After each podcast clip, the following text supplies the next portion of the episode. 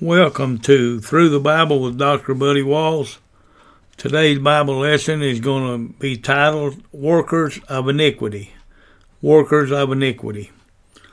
In, uh, in the Bible, I'll be beginning in the book of Job, chapter 31, verse 3.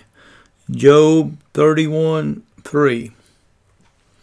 The Bible says it's not destruction to the wicked and a strange punishment to the workers of iniquity. I want to talk to you a little bit about workers of iniquity. Let us consider what would classify someone as a worker of iniquity. The Bible has quite a bit to say about this, so we might as well pay attention. You could ask the average Bible thumping churchgoer that question Would you consider that you have been guilty of a worker of iniquity? The vast majority would say, Of course not. I'm one of the good guys. You must be talking about other people besides me. It's funny how we are always our best advocate. It's them and not me. Now I want you to realize something. I'm not bashing the church crowd. I just hope to help you see that sometimes we work iniquity without even knowing we're doing it. God will sometimes allow strange punishment to take place when we are a worker of iniquity. He might be trying to get our attention, or he might be trying to get someone else's attention. Whichever, it is always for the greater cause, and only God knows. Iniquity. Here's a definition I found on that. Iniquity is a violation of the right or duty that mankind is under obligation to do. And iniquity can also be a wicked act, an immoral conduct or practice. These are harmful or offensive to society and especially to God.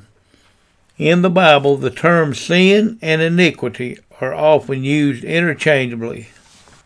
Have you ever thought about how many times we let God down?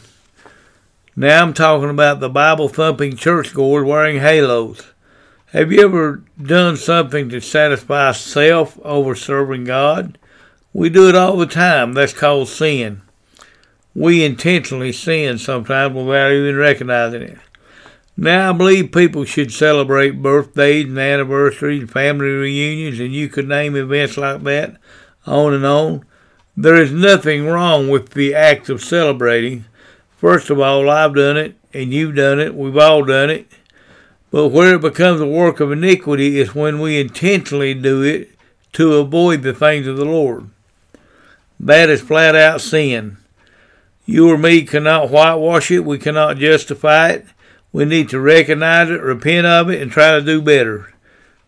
I'm going to say it in plain English. If we cannot grow in the Lord, what good are we? If we are not growing in the Lord, we must be going the other direction. That is a worker of iniquity, not a worker for the Lord. But you have to listen to the way I word this.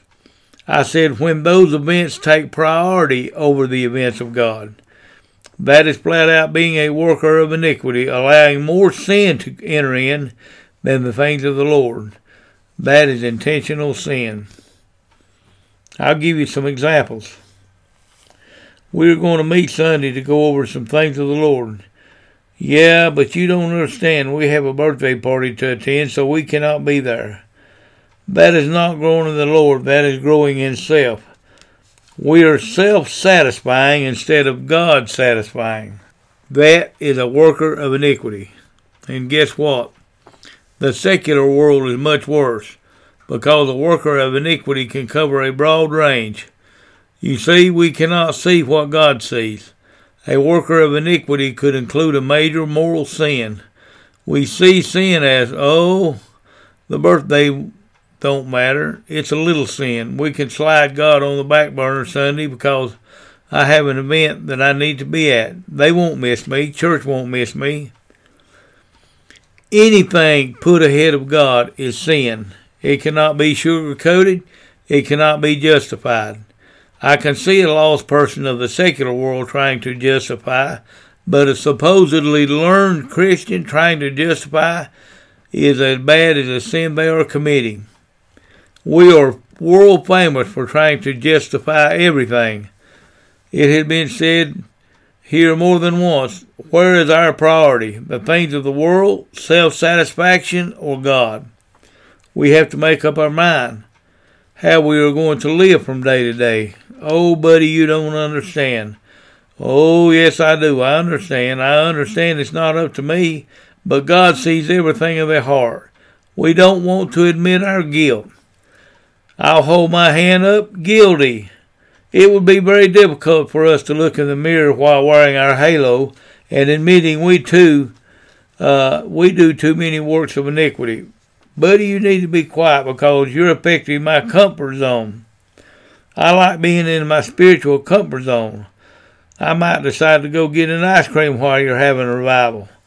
I'm going to do what I want to do, and you can't do anything about it. You're right, and I don't have to because God will. I've seen him lift his hand of protection too many times. Workers of iniquity carrying on and on trying to figure out how to avoid the things of God, and then all of a sudden a major catastrophe happens in their life and they don't know how to handle it. Why? Because they spend their moments trying to figure out how to avoid the things of the Lord and are not growing spiritually. I've seen it happen too many times. Workers of iniquity. Here are a few things I've seen taking priority over God the Super Bowl, football, basketball, jobs, entertainment, camping, personal events, and the list just goes on and on and on. Self satisfaction. We as Christians are to guard ourselves, our eyes, and our heart from the impurity of sin. We are to set examples for others. When the world sees you doing like the rest of the world, what separates you from the world? Becoming a better way for them. We too many times show bad examples instead of good examples. When there are more bad examples of living like the world instead of living for the Lord, repentance is in order. That does not mean you have to be living, uh, uh, you have to live like a hermit and not associate with anyone. Just make sure your priorities and authority is in order. Works of iniquity poison the righteous soul. Not only that, but it can also wreck your character. People never learn in their works of iniquity. They dig the ditch and then fall in it, never learning, ever learning and never coming to the knowledge of the truth. And if you share that truth with them, next time they will avoid you. Why? Because the truth hurts. Listen, God is not our problems. We are. The Bible says the inheritance of the wicked is destruction, ruins both body and soul. Psalm chapter 14, verse 4. Psalm chapter 14, verse 4 says this Have all the workers of iniquity no knowledge, who eat up my people as they eat bread, and call not upon the Lord?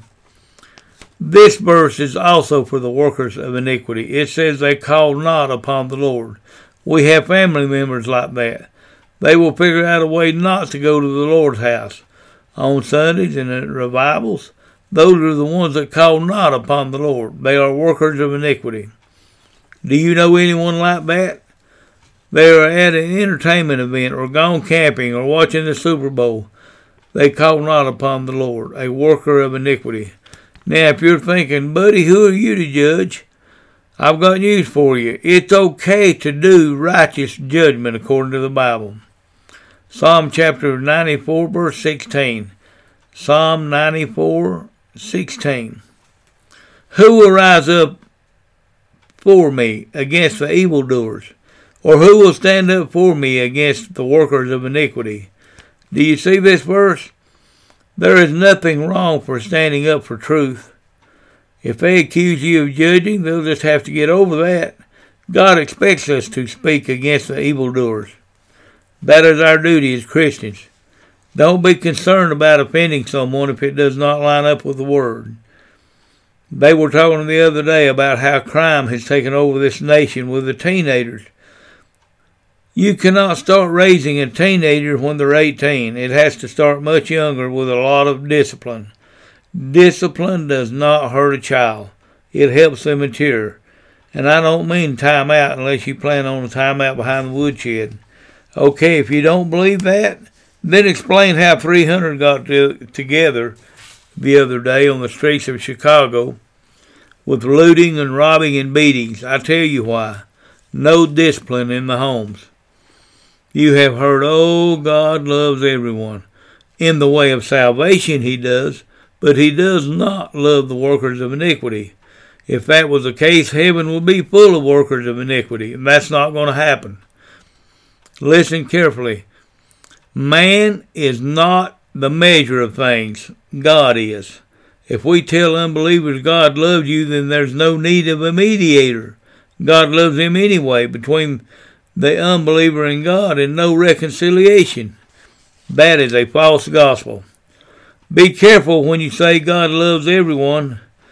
Make sure you help people see it means that only in the way of salvation because he does wish all would accept his Son and Savior and gain eternal life. But he does not love the workers of iniquity. There are people that honestly believe they are right with God and they only pursue the things of God two times a year or three or four times every five or six years. Where is the evidence of salvation?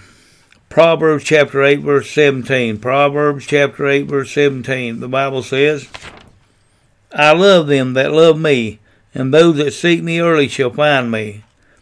Did you know this chapter and verse is conditional, not unconditional, as many teach?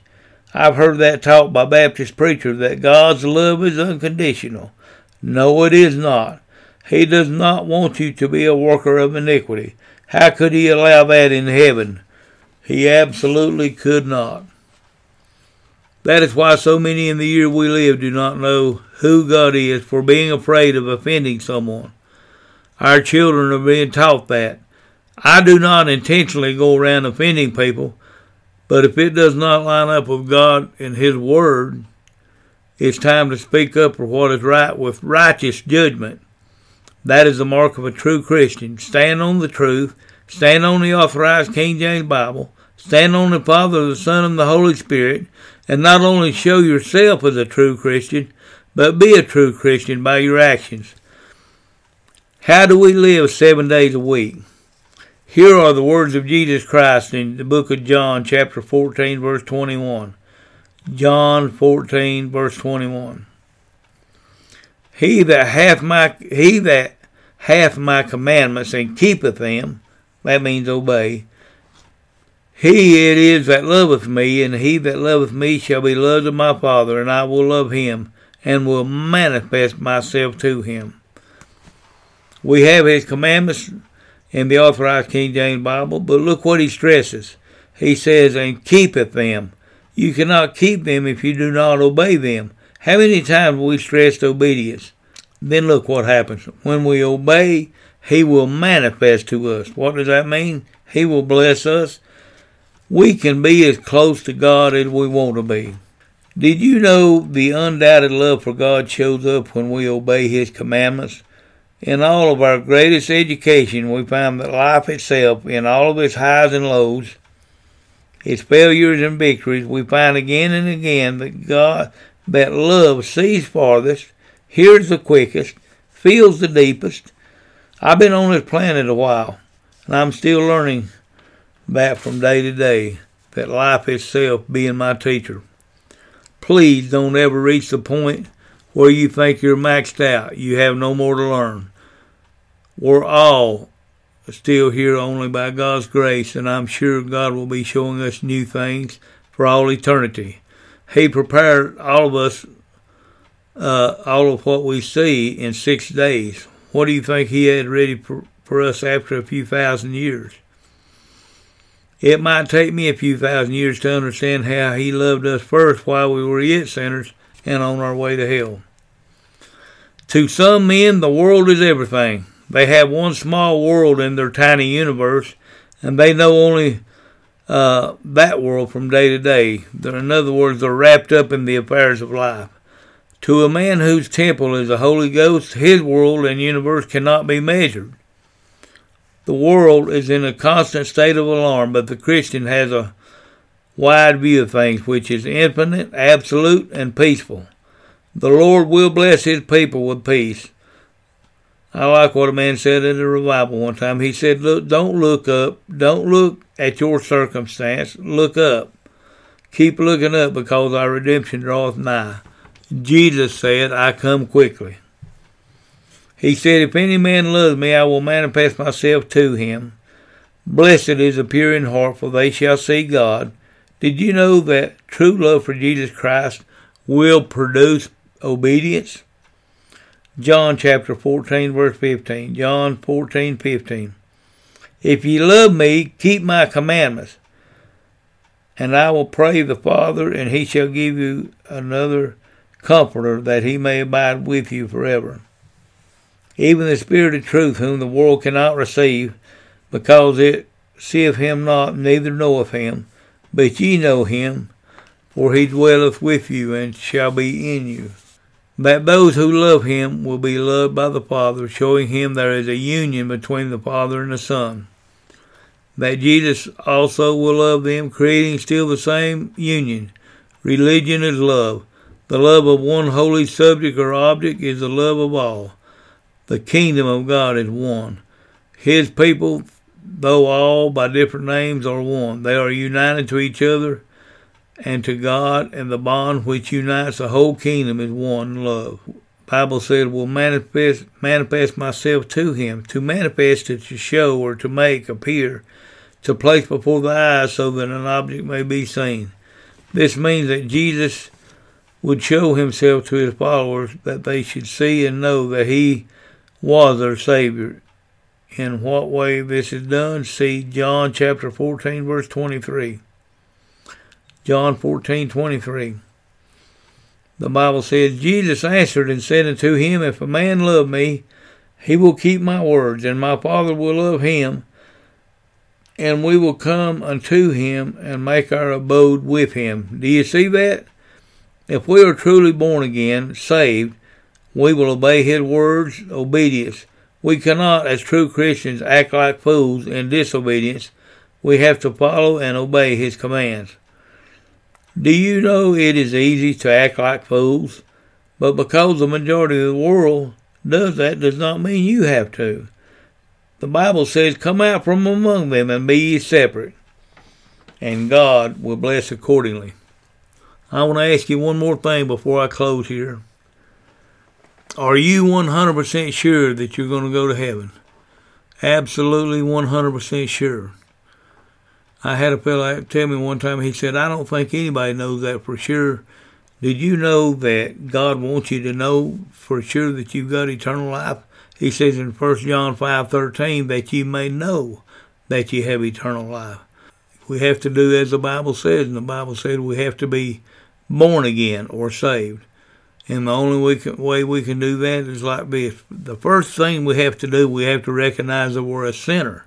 We're all sinners. We were born with that sin nature from Adam and Eve. And the next thing we have to do is repent of, of that sin. You know, you can repent a thousand times, won't do you one bit of good until you actually forsake that sin. In other words, give it up, go another direction. And then believe in the finished work of the cross. Believe that Jesus Christ was uh, crucified, he was put in a grave, and three days later he arose to sit at the right hand of the Father, interceding for you and I. If you believe that with all your heart, you shall be saved. It don't say you might be saved. It says you shall be saved.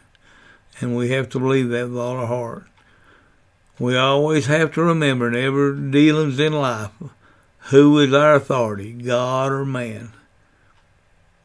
And he has promised us eternal life if we just believe in him, believe in his son, Jesus Christ. I hope you've enjoyed this, and uh, until next time at a later date, we'll catch you down the road.